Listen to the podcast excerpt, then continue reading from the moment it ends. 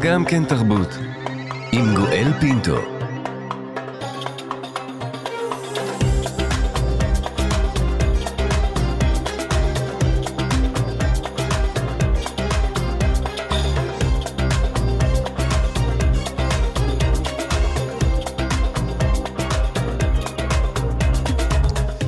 שלום, שלום לכולכם, אנחנו כאן, גם כן תרבות, מגזין התרבות של ישראל, איתכם בשבוע התשיעי למלחמת שבעה באוקטובר, מנסים להשיג נחמה, להתאחד, להרגיש יחד בימים הקשים שעוטפים את כולנו. יותר מ-1,400 ישראלים, אזרחים וחיילים נרצחו, כ-240 נחטפו לעזה ואלפים נפצעו. אנחנו כאן, כאן תרבות.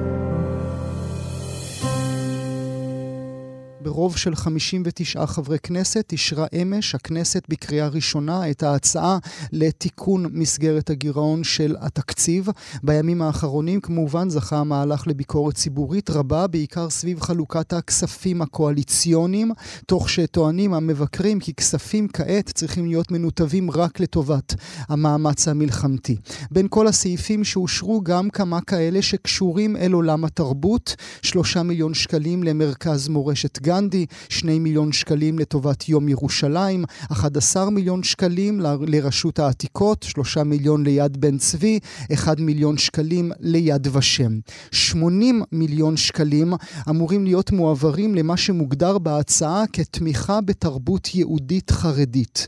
אנחנו פנינו אל משרד החינוך שאליו אמור להגיע הסכום האגדי הזה, וביקשנו ממנו, ממנו לדעת מהי תרבות יהודית חרדית. הם מסרו לנו, מדובר בתמיכה בעמותות העוסקות במתן שיעורי תורה והרצאות בנושא התרבות היהודית במסגרת החינוך הבלתי פורמלי. במשרד החינוך גם העבירו לנו רשימה ארוכה של כ-20 עמותות שיזכו לתקציב מתוך העוגה הזו, אני מזכיר לכם 80 מיליון שקלים. למשל, עמותת ישע בנימין, זה ארגון שמשרדיו בירושלים, מטרותיו הכנסת ספר תורה לכל יישוב מיישובי מטה בנימין, או עמותת מצאנו מים שבליבה הקמת בתי כנסת ובתי מדרש, תמיכה בלומדי תורה ומתן מלגות לאברכים שתורתם אומנותם, או ארגון יד לאחים ששם לו למטרה לחלץ, כך על פי הגדרתם, נשים וילדים יהודים מכפרים ערביים ומניעת מה שהם קוראים התבוללות. או למשל עמותת הדר להדר, ארגון חיפאי שמטרותיו הקמת מרכזים להקניית ערכי היהדות, החדרת אהבת הארץ, העם והתורה. תורה. אז מה הקשר בין כל הדברים האלה שמנינו כעת לבין הכותרת תרבות חרדית, שאליה מועברים 80 מיליון שקלים? גם עולם התרבות טמא, בוודאי בתקופה הקשה שעוברת על עולם התרבות ואנשי התרבות. נברך לשלום את עופר סלע, מנכ"ל התזמורת הסימפונית הישראלית ראשון לציון, ויושב ראש פורום מוסדות התרבות. שלום עופר. בוקר טוב גואל. אתה רואה את הרשימה הארוכה הזו כפי שמניתי חלקה כאן בתחילת דבריי, ואתה אומר לעצמך מה? למה? מה קרה? מה זה? אתה יודע, אני גר בקיבוץ שדה יואב שנמצא ליד אשקלון, 17 קילומטר מגבול עזה. החלונות בבית שלי רועדים מהבומים כל היום, ואני תמה, אני ממש תמה, האם אנחנו באמת אה, מבינים מה קורה פה. אני ספרתי אתמול 125 מיליון לתרבות יהודית ותרבות חרדית יהודית, mm-hmm. שהם כספים ייחודיים. שמועברים היום, אה, שלושה שבועות לפני סוף שנת התקציב. אנחנו איננו מדברים על, על כספים שנתיים, אלא על חודש ימים בעיצומה של המלחמה. ואני ממש לא, לא, לא מצליח להבין מה, מה, מה קורה פה. אני מצוי היטב בתקציבי התרבות, אני מצוי היטב בפעילות מוסדות התרבות בישראל. אין קשר בין הדברים. הרי משרד התרבות מקבל את התקציב השנתי שלו, אה, יחד עם תקציב הספורט, אה, בכל שנה בתקציב הרגיל. Mm-hmm. לא הוסיפו לתקציב התרבות שקל.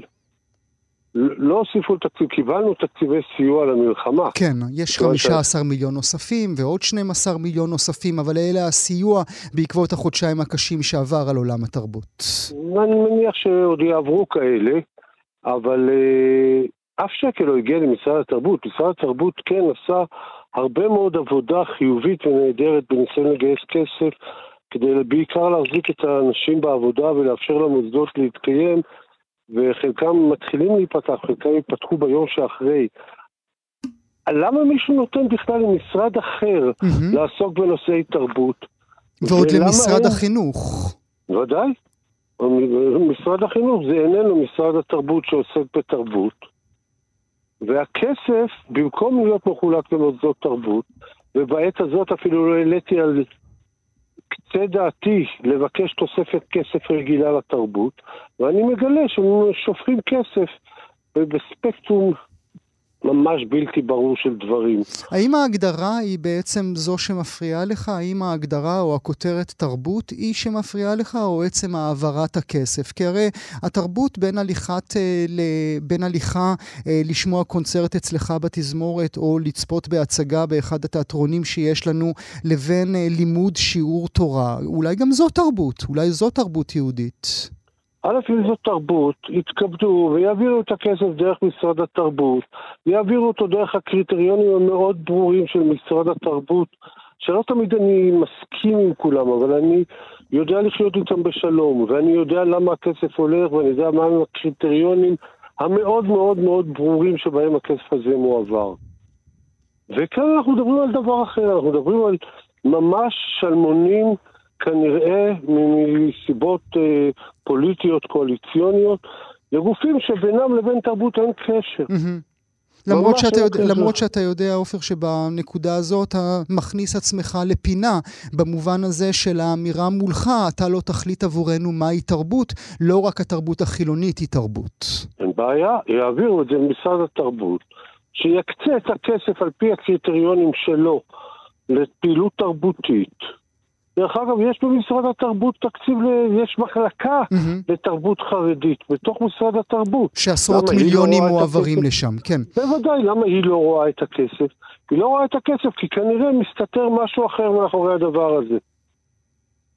צריך uh, להוסיף עבור המאזינות והמאזינים, ואני אשמח כמובן שתיתן לנו מהניסיון הרב שלך, uh, כאשר אנחנו מדברים על כספים שמועברים לתרבות דרך משרד התרבות, אנחנו מדברים על קריטריונים מאוד ברורים. אתה למשל, כדי לקבל, סופרים לך את מספר הדקות שהקונצרט מתקיים כדי להחליט כמה כסף מגיע לך על קונצר, כל קונצרט וקונצרט. כאן אוקיי, כאשר מעבירים 80 מיליון שקלים לארגון ששם לו למטרה למנוע התבוללות, כמו שהם מגדירים את זה. לא כך ברור לי לפי מה. אה, הצלחת להציל אה, יהודי אחד שלא יהפך לנוצרי, אז קיבלת 20 שקלים? אה, איך זה יעבוד? תשמע, רק התזמורות, שאני בעניין הזה מנהל תזמורת, נמדדות ב-14 קריטריונים שונים כדי להחליט כמה שקלים מגיע לנו מעוגת התקציב. זה מספר הקונצרטים, מספר הדקות, מספר הנגנים, מספר היצירות, מספר הסולנים הישראלים והלא ישראלים, וכן הלאה וכן הלאה וכן הלאה. ונעשתה עבודה גדולה מאוד במשרד התרבות במהלך השנים כדי לייצר קריטריונים ברורים ושקופים לעולם התרבות. וכמו שאמרתי, גם התרבות החרדית נמצאת בתוך mm-hmm, הדבר הזה. Mm-hmm. זה לא שאנחנו רוצים למנוע כספים מהם. אני לא רוצה למנוע כספים מאף אחד. אבל כשאני שומע שעמותה בחיפה מקבלת כספים ומטה בנימין מקבל כספים, אני תמה, אני, אני מאוד מאוד מאוד תמה. למה? למה? הכסף הזה צריך להגיע עכשיו לחיזוק המשק, למלחמה ולחטופים. זה שלושה היעדים היחידים שבהם, אילו הממשלה הייתה מחליטה להוסיף כספים, הייתי סוחר את פיו ואומר, זה המצב, זה מה שצריך לעשות. אבל לא זה המצב. זה ממש uh, מצער אותי שכך uh, מחליטה הממשלה. בסוג של uh, כמעט מחטף בדקה ה-90. והכל תחת כותרת תרבות. והכל תחת כותרת תרבות, שאני ספק מה הקשר בינה לבין תרבות. אמור לי, עופר, אה, מה מצבכם, אה, אתם, בתזמורת הסימפונית הישראלית? אנחנו רואים, ואולי צריך לשבח את אה, שר התרבות על כך, אנחנו רואים שמיקי זוהר לגמרי, לגמרי, איך אומרים? בסיטואציה, לגמרי בסיפור, לגמרי בעניין. הוא עושה כמה שהוא יכול, גם מחר אנחנו נדבר אודות פרויקט נוסף של משרד התרבות, משיב הרוח שאמור להכניס כספים לעוד אומנים, לעוד יוצרים, לעוד אנשי תרבות, אבל אתה מרגיש את זה בשטח? אתה מרגיש שהקהל שלך מקבל... מקבל את מה שמגיע לו עכשיו? תראה, זאת שאלה מאוד מורכבת, כי, כי ה... קודם כל המוזות לצערי נאלצו לשתוק אה, שבועות ארוכים. ו... אבל אני אתן לך דוגמה, אני עכשיו נמצא בדרכי לאילת עם קבוצת נגנים, אנחנו מנסים לעשות קונצרטים לתושבי העוטף ולבתי ספר של העוטף שנפתחו באילת. ואנחנו עובדים בהתנדבות מלאה, אנחנו לא גובים שקל על הדבר הזה. התקציב סיוע שמשרד התרבות העניק בהובלתו של השר מיקי זוהר, ומלחמה נהדרת שהוא עשה עבור העניין הזה מול, אה, מול משרד האוצר, נועדו בדיוק על מנת להחזיק את הגופים ואת הנגנים ולאפשר לנו לעשות פעילות אה, חיונית, חיונית מאוד בתקופה הזאת ללא תמורה. Mm-hmm. זה מכסה לך את ההוצאות כאשר אתה נוסע ככה עם כמה נגנים אתה לוקח איתך בוואן? היום אני נוסע עם ארבעה, אבל תזמורת ראשון אה, התחלקה ל-25 צוותים אה, קטנים, אה, תזמורת לא רגילה, ואנחנו עושים אה, בעיקר הופעות קאמריות. וכל אחד נוסע לכיוון אחר, לבית אחר, למפונה אחר? היינו אצל המפונים, והיינו אצל פצועים, ואנחנו מופיעים בפני עולים, ואנחנו מופיעים בפני בתי ספר בעיר ראשון ומחוצה לה.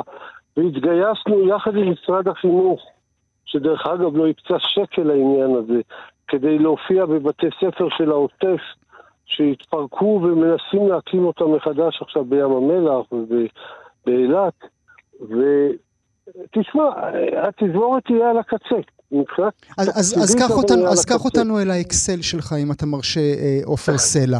כאשר אתה מוציא אה, כבר חודשיים קבוצות קבוצות קטנות קטנות של נגנים להופיע בכל רחבי הארץ, כמה עולה לך ואן כזה ועם איזה כסף אתה משלם עליו? תראה, כשאני יורד לים המלח, אני משלם אה, כמעט 4,000 שקל רק על ההובלה. רק על הוואן שמוריד שני הרכבי נגנים לים המלח. כשאני עושה את זה פעמיים בשבוע, אפשר לעשות את המכפלות, של 4,000 כפול, אה, כפול פעמיים בשבוע זה 8,000, כפול תשעה שבועות זה, זה 72 אלף שקל. רק סביב הסעות הנגנים. וצריך לאכול משהו בדרך, ואתה יודע, אנשים באים לנגן, הם צריכים טיפה תנאים בשביל להצליח לעשות גם את זה באופן מקצועי וטוב. אבל אה, זה בסדר, זה אנחנו צריכים לעשות עכשיו, mm-hmm. אנחנו צריכים לחסוך ולבצע קיצוצים בכל דבר אפשרי, רק על מנת לבצע את העבודה, שבעיניי היא עבודה ממש קדושה. אבל מצד שני, אין לך גם את ההוצאות על אם היינו בימי שלום, שבהם היית מפעיל את האולם שלך. תראה, נכון, אני לא מפעיל את האולם, אבל אני מחזיק קרוב ל-100 עובדים. אני מחזיק קרוב ל-100 עובדים באפס הכנסה. אתה יודע, התזמורת שלי תזמורת, גם תזמורת האופרה הישראלית. האופרה הישראלית אה, תחזור, hopefully, לעבודה ב- ב- במחצית השנייה של חודש אה, דצמבר. ההכנסות שנעלמו ממני בחודשים האלה זה מיליונים. ההכנסות שנעלמו עם מכירת כרטיסים לקונצרטים, באמת הרבה מאוד כסף, mm-hmm. הרבה מאוד כסף. זה לא מונע ממני לעשות פעילות שהיא חשובה. כי... ואני מוכרח לציין שיש לי עוד שותפה חשובה בעניין, זה עיריית ראשון לציון, שמאפשרת לי לבצע את הדברים האלה ביד נדיבה. אבל... אה, את האולם לא פתחת בכלל, עופר, בחודשיים האלה? את האולם פתחתי פעם אחת, לדעתי אפילו דיברנו אז, כאשר ביצענו קונצרט הוקרה או הזדהות עם החטופים ביצענו קונצרט שהיו בו מעט יצירות קלאסיות והרבה עיבודים סימפוניים לשירים ישראלים, אינסטרומנטליים, ללא שירה, כאשר באולם היו 500 אה, איש קהל שעטף עטף 240 תמונות של חטופים, כפי שהיה לפני שבועיים. והם באו כדי לתת כבוד לחטופים ולקרוא לשחרורם, או כי הם היו צמאים לצלילים שלך? אני חושב שגם וגם, זה חיבור של הדברים. מצד אחד, אה, אנשים מאוד רצו להזדהות עם העניין ולקרוא להחזיר אותם עכשיו, ומצד שני, אה, אנשים גם אה, רוצים לשבת באולם, כי זה, כי זה חיבור קטן לעולם נורמלי יותר. כן. זה הצ... לא נורמלי. אני יכול להגיד לך שלהפתעתי, יצאתי עם פרסום באינטרנט לקונצרט המחווה, בתוך 24 שעות לא נשאר כרטיס אחד, ורק הטלפון שלי המשיך לצלצל עם אנשים שדרשו, תן כרטיס. אז, אז אתה לא פותח את האולם כי פיקוד העורף לא, לא מאשר לך? לא, פיקוד העורף, פיקוד העורף מאפשר לאסוף עד אלף איש, ושמעתי שאולי מאתמול בלילה אפשר בכלל, אבל אתה יודע, גם להקים מחדש אה, אה, הפקה לוקח זמן. אם זה קונצרט, לוקח לי שבועיים להתארגן עד שאני יכול לעשות קונצרט. זה צריך חזרות, זה צריך לארגן, מנצח וסולנים וכל השאר. יש מסלול המראה. אה, אם זאת הפקת אופרה, מדובר על מעל חודש ימים, מהרגע שאתה מחליט ועד הרגע שזה יכול לעמוד על הבמה, וגם זה רק להפקות אה, מאוד מסוימות, לא כל הפקה חדשה אפשר לעלות וכדומה. זאת אומרת, יש פה מסלול המראה, אני לא יודע, אתה יודע, אני לא גנרל גדול ואני בטח לא פוליטיקאי, אני לא יודע להעריך כמה זמן יימשך המצב הזה, ואם הוא יחריף או לא, אם הצפון יהיה, mm-hmm. יתעורר או לא יתעורר באופן יותר חזק. אבל אה, נדרש גם זמן המראה, וזה הכל אה, כספים, כספים גדולים מאוד, שמוסדות התרבות כולם משלמים אותם על מנת, אה, על מנת לתת את השירות, שבעיניי הוא שירות מאוד חיוני. אנחנו נמשיך אה, ונעקוב. עופר סלע, מנכ"ל התזמורת הסימפונית הישראלית ראשון לציון ויושב ראש פורום מוסדות התרבות, תודה שהיית איתי הבוקר. שיהיה לנו בוקר שקט ורגוע. תודה. אנחנו כאן. כאן תרבות. הרבה מאוד עצומות נגד ישראל, עצומות שחתומות על ידי נשות ואנשי תרבות מרחבי העולם מתפרסמות בימים אלה, עצומות של אנשי קולנוע, עצומות של מוציאים לאור, עצומות של עובדי מוזיאונים, גם של אנשי קולינריה. במכתב אחרון של שפים, אנשי מזון ואירוח, הם כותבים עלינו לשבור את השתיקה סביב רצח העם בעזה. הם רומזים במעט על שהתחולל בשבעה באוקטובר, הם כותבים אנחנו מתאבלים על מות כל חפים מפשע. עם זאת, הם מסבירים את אותו רגע היום בהיסטוריה שלנו, אלימות מולידה אלימות, ואנחנו יודעים שההתפרצות האחרונה, ככה הם כתבו, לא התרחשה בחלל ריק. במשך 75 שנים פלסטינים נהרגו, נכלאו, עונו ונשדדו מארצם ובתיהם, חיים תחת מצור לא אנושי, מנותקים מהעולם, ללא גישה למים, מזון או שירותים עבור המתגוררים בעזה. העשור האחרון, כך הם אומרים אותם שפים, היה רצח עם איטי. הם גם מוסיפים שישראל הפכה מזון לנשק. היא מחקה את הפלסטינים תוך שהיא תובעת בעלות על המטבח שלהם. הם טוענים שניכוס מזון פלסטיני והגדרתו כישראלי הוא זה שמאפשר להסיט את המבט בקלות יותר כשרואים מוות של פלסטינים. נברך אה, לשלום את עיתונאית האוכל של מוסף הארץ, רונית ורד. שלום רונית. שלום. מה נגיד, תגידי? מה נגיד? להשתגע, ש... פשוט להשתגע, להשתגע נכון? כן, להשתגע, כן, כן, פשוט להשתגע. ממש, פשוט להשתגע מה... מהחד צדדיות, מה, מהחוסר רצון המוחלט להתבונן במציאות נכוחה ולהכיר באחריות משותפת של שני הצדדים למצב כפי שהוא היום. אני חייבת להגיד לך וצריך לה גם, אם את מרשה לי, רונית, כן, גם בטח. נבזות נורא גדולה, נבזות, מאוד. פשוט נבזות. ללא ספק. אה, אמ, אני קוראת את העצומה הזאת, נמלאת צער גדול, כעס, אה, שוקלת, מתלבטת ביני לבין עצמי האם להגיב לה, לא להגיב לה, אה, ומחליטה שכן.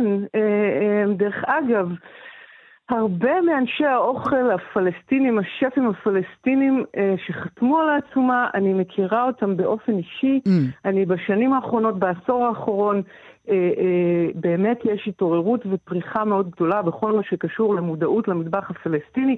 בעשור האחרון רבים מהם כותבים, אה, מוציאים לאור ספרי בישול, פעילים במסעדות ברחבי העולם, לא רק במזרח התיכון, מנסים לקדם את הנושא הזה של המודעות למטבח הפלסטיני.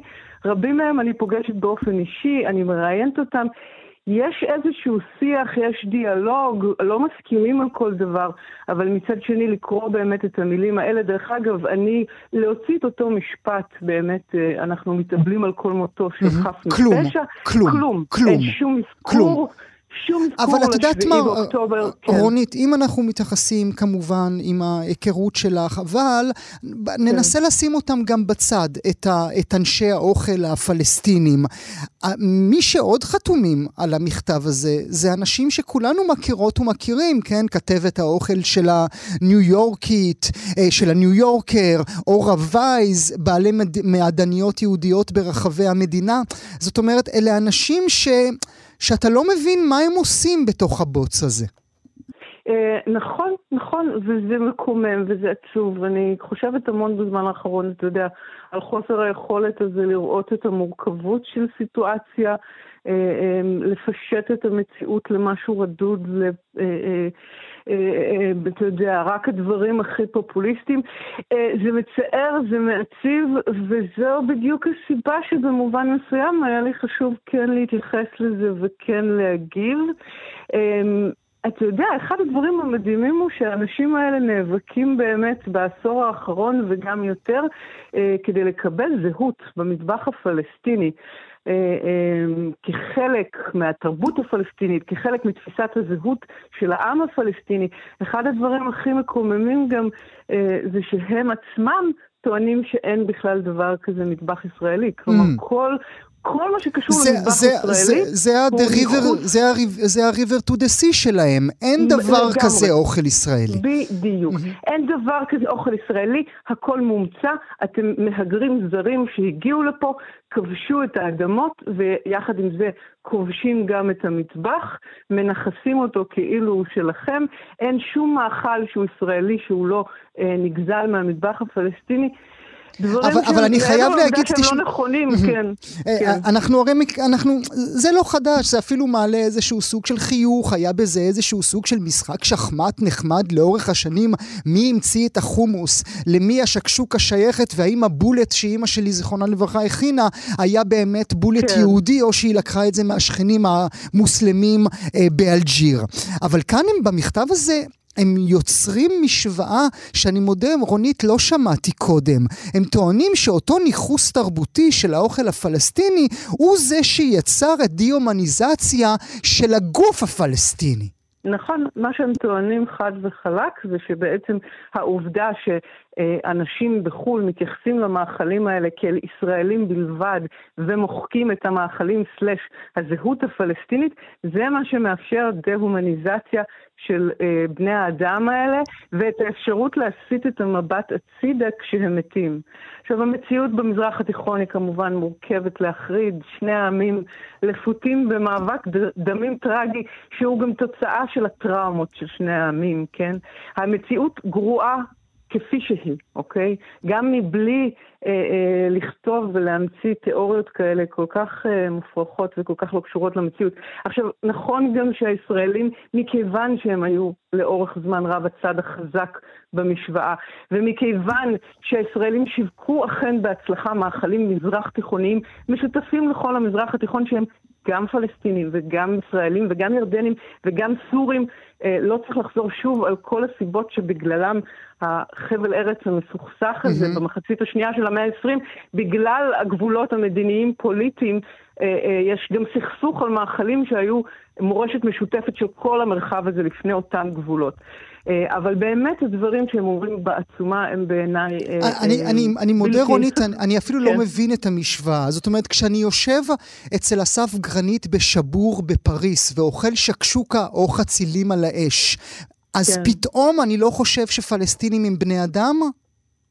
תראה, זה מורכב מזה. הטענות על ניכוס תרבותי אומרות שברגע שאתה מאמץ מאכלים, אה, אה, כשאתה הצד החזק במשוואה, אתה בעצם אה, מעלים את הצד החלש, הופך את זה אך ורק לשלך, וכך מעוות במובן מסוים את ההיסטוריה. הכל, אתה יודע, מאוד סבוך ומורכב, וזה גם חלק מהעצב. אין שום דרך, למאכלים זה אחד הדברים הדינמיים ביותר בעולם. אה, אה, יש להם היסטוריה מורכבת, הם מורכבים בעצמם מהרבה חומרי גלם, ואלה משתנים, נמצאים בתנועה מתמדת, עוברים ממקום למקום. הדבר היפה באוכל זה שהוא נודד ממקום למקום. הרבה מאמצים אותו, הוא משתנה בעקבות סחר, בעקבות מפגשים בין תרבותיים. זה בדיוק מה שיפה כל כך. אה, אה, באוכל. אז, אז אתה יושב שם בשבור או, ב, או בפה בתל אביב ואוכל את האוכל הזה, שיש לו מורשת משותפת, וכל אחד שעושה אותו משנה אותו קצת. אה, בקיצור, כל המורכבות הזאת כמובן לא מופיעה בכלל באותה בתוך, עצומה. בתוך אותו מכתב. כן, אני... בא, באותה עצומה חד צדדית. את כן. מרשה לי, רונית, אה, אנחנו בטח. כאן אה, בתוכנית בחודשיים האחרונים עוסקים רבות אה, אודות הכאפות, שחטפנו מכל עבר. אה, עולם כן. האקדמיה בהרווארד, יייל וקולומביה, אה, העולם הלהטבקי, מכל מיני גופים אה, שפתאום שכחו שקרה פה משהו בשבעה באוקטובר, מכל מיני אנשים שחשבנו שהם חברים שלנו, או לפחות חולקים אותנו את אותו סך ערכים. גם את עם העצומה הזו מרגישה שחטפת כאפה מהחבר'ה שלך? חד וחלק. זו, זו בדיוק הייתה התחושה שקראתי. זאת אומרת, מעבר לעצב הגדול על החד צדדיות ועל הנכונות לראות רק את הטראומה ואת ה... אה, של צד אחד, זו בדיוק התחושה. אנשים שהערכתי, ש... שאני עדיין מעריכה, שכתבתי על עבודתם כי ראיתי בהם עמיתים לניסיון להראות את המורכבות הגדולה של תרבות דרך אוכל. את העובדה שהוא באמת שייך להרבה אנשים במקביל ויחד עם זאת כל אחד נותן בו את הפן האישי שלו, את העובדה שזה חלק בלתי נפרד אה, מהגדרת זהות וצוהר נפלא להביט דרכו אה, על חיים של אנשים, ודרך אגב חלק מהסיבות שהיה לי כל כך חשוב לאורך השנים לכתוב על המטבח הפלסטיני, כי זה באמת נראה לי צוהר נפלא להביט דרכו אל האחר ואל השונה מהמם. ולהזדהות איתו דרך אותם דברים משותפים, דפוסי אכילה וצריכה, אה, אה, מאכלים, טכניקות. אה, ובמובן מסוים חשבתי והאמנתי, אני עדיין מקווה זהו, השאלה הבאה שלי, את יודעת. מה היא? את יודעת מה השאלה הבאה שלי, רונית? השאלה כן. הבאה זה האם אה, לא עוד? האם כשזה יגיע לפתחך, אה, לא. בפעם הבאה, האם לא עוד? לא, לא, לא. אני מסרבת להאמין. אמ, ברור לי ששני הצדדים כרגע, ואני לא מוציאה גם את עצמי מכלל זה, אוקיי? אני בסוף גם תוצר של ההבניות החברתיות והלאומיות והפוליטיות. ברור לי ששני הצדדים כרגע לא מסוגלים להתבונן על המציאות באופן מפוקח לחלוטין. הייתי רוצה לחשוב שגם אני אה, אובייקטיבית לחלוטין. אני מקווה שהטקסט שכתבתי אני לא לוקה באותה חד צדדיות כמו הטקסט שהם כתבו, אבל ברור לי ששני הצדדים כרגע לפותים בזעם ובאלימות שקשה לזה. אני חושבת באמת ובתמים שאין לנו עתיד ותקווה במזרח התיכון ללא חיים משותפים. אני כן מקווה שברגע שהתותחים יפסיקו לרעום וברגע שאנשים יפסיקו, אתה יודע, המוות הזה הוא כל כך נוראי וכל כך טרגי שאיש לא זה. אני כן מקווה וחושבת שנוכל להמשיך לקיים דיאלוג, כי בלעדיו באמת אין לנו תקווה, ובלי תקווה איזה חיים יהיו לנו פה. רונית אה, ורד, עיתונאית האוכל של מוסף הארץ, אני מודה לך על העבודה הקשה, גם על השיחה הזאת. תודה שהיית איתי הבוקר. תודה לך. אנחנו כאן. כאן תרבות.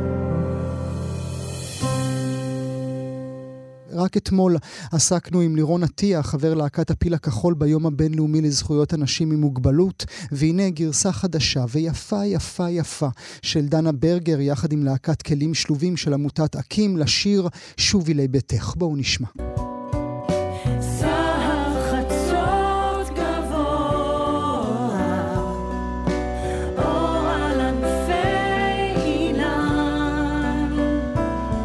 אנחנו נמשיך ונשמע את זה כאן ברקע. דנה ברגר, שלום. אהלן, בוקר טוב. תודה שאת נמצאת איתנו. האם את בסדר? האם המשפחה שלך בסדר? כן, אנחנו בסדר ככל האפשר. אתה יודע, אנחנו מברי המזל שיש לנו בית ויש לנו אחד את השנייה חיים, אבל הלב מרוסק. והמון אנשים, המון חברים, אה, בעלי גדל בבארי, אז אנחנו לצערי, ככה, כמו כולם, הלב, אה, הלב שבור. ואפשר באמת ברגעים האלה להישען על המילים של דליה רביקוביץ', מה לך בחוץ ילדה? זה מנתץ לי את הלב, המשפט הזה. כן, זה כל כך, אתה יודע, הטירוף הזה שכל השירים קיבלו, מקבלים משמעות חדשה סביב הימים האלה, זה פשוט משוגע לגמרי. ודליה רביקוביץ' אה, משכילה, תמיד ידעה לפרוט על מיתרי הלב לעומק. אה, וכן, והשיר הזה, כשפנו אליי אה, כלים שלובים אה, לבצע גרסה מחודשת לשיר הזה ב- כתפילה לחטופים שיבואו, שיחזרו הביתה, ו... וסביב כל המציאות הזו שאנחנו חיים בה בהווה שלנו, אי אפשר היה לסרב, זה פשוט כל כך מתבקש. את אה, מוצאת עצמך אה, כמו שאר אומני ישראל, הלוך ושוב, הלוך ושוב, הלוך ושוב בחודשיים האחרונים? לגמרי, לגמרי. החודש וחצי הראשונים היו פשוט אה, מילואים, זאת אומרת, זה, זה המילואים שלי, כן? הגיטרה שלי היא הנשק שלי, ו, ו, ואני ממש התגייסתי, אתה יודע, זה הציל אותי, זאת אומרת, הרגשתי שאני, שאני לא יכולה להיות בבית. אה, מה שהזכיר לי זה, להבדיל, כן? אה, זאת אומרת, השיר, שירים זה רק שירים, אבל אה, זה הזכיר לי את הסיפור של אבא שלי במלחמת יום כיפור, שהוא לא יכל לשבת בבית ולחכות לסיסמה שלו, ושהם הם יצאו, הוא ויאנקלה שטייף, השכן, הם יצאו מהבית לפני שקראו להם, כי הם פשוט לא יכלו להיות בבית, וממש הרגשתי ככה, כזה... זה, זה נורא מעניין שאת אומרת את זה, אה, דנה, כי אה, אני, אני ביום שבת אה, לא, לא מצאתי את עצמי ושאלתי את עצמי מתי נפסיק לשנוא את ימי השבת, ואז אמר לי חבר, כשניצולי כיפור יפסיקו לשנוא את יום כיפור. לא ידענו, וואו. לא ידענו את הקושי הרב, ואולי גם לא נתנו להם מקום כמו שהגיע להם. נכון, נכון. זה באמת מצמרר, כל ההקבלה הזאת. אמ, וכן, בימים האלה קשים, והמוזיקה עוזרת לנו לרכך את הלב, להשאיר אותו פתוח, ו... ו- ולשרוד, לשרוד את הימים האלה. מוזיקה מחברת אותנו אל עצמנו, מחברת אותנו אחד לשנייה.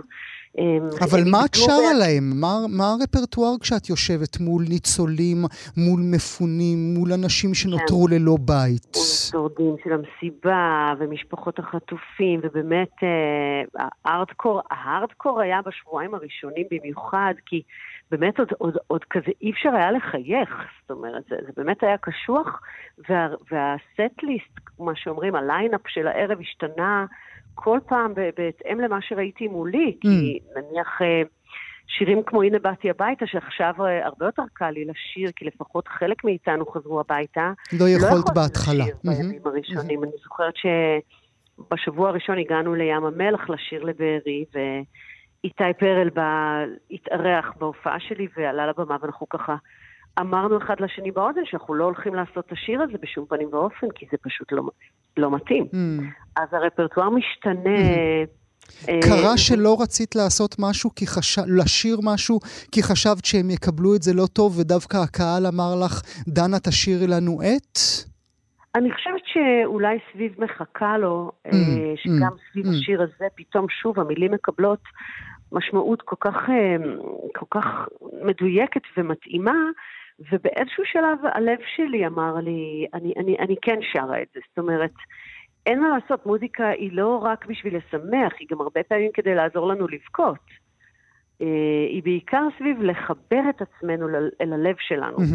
ו- ולבכות זה חשוב וזה בריא, וכאילו ככה נתתי לעצמי את, ה- את האישור לא לפחד ולשיר את הדברים גם אם הם, גם אם הם אה, פורטים אה, חזק ועמוק וגם אם הם נורא נורא עצובים, כי נורא נורא עצוב עכשיו, זה בסדר ומותר להיות עצוב. מותר, את מאמינה בכל הביחדness שאנחנו חווים בחודשיים האחרונים, כפי שאת תופסת או רואה או חווה את הישראליות בחודשיים האחרונים? כן, אני כן, אני כן, אבל uh, אני, אני לא חוכמה, כמו שבעלי אומר לי תמיד, את כל כך sixties, אז אני, אני לא חוכמה. Love and מאמינה. peace, בואו נשיר כולנו, La La Land, כן. כן. בדיוק, הוא, הוא יורד עליי שאני sixties, אבל uh, אני כן, אני מאמינה. אני מאמינה בטוב ליבם של אנשים, אני מאמינה בביחד של מדינת ישראל בימים האלה.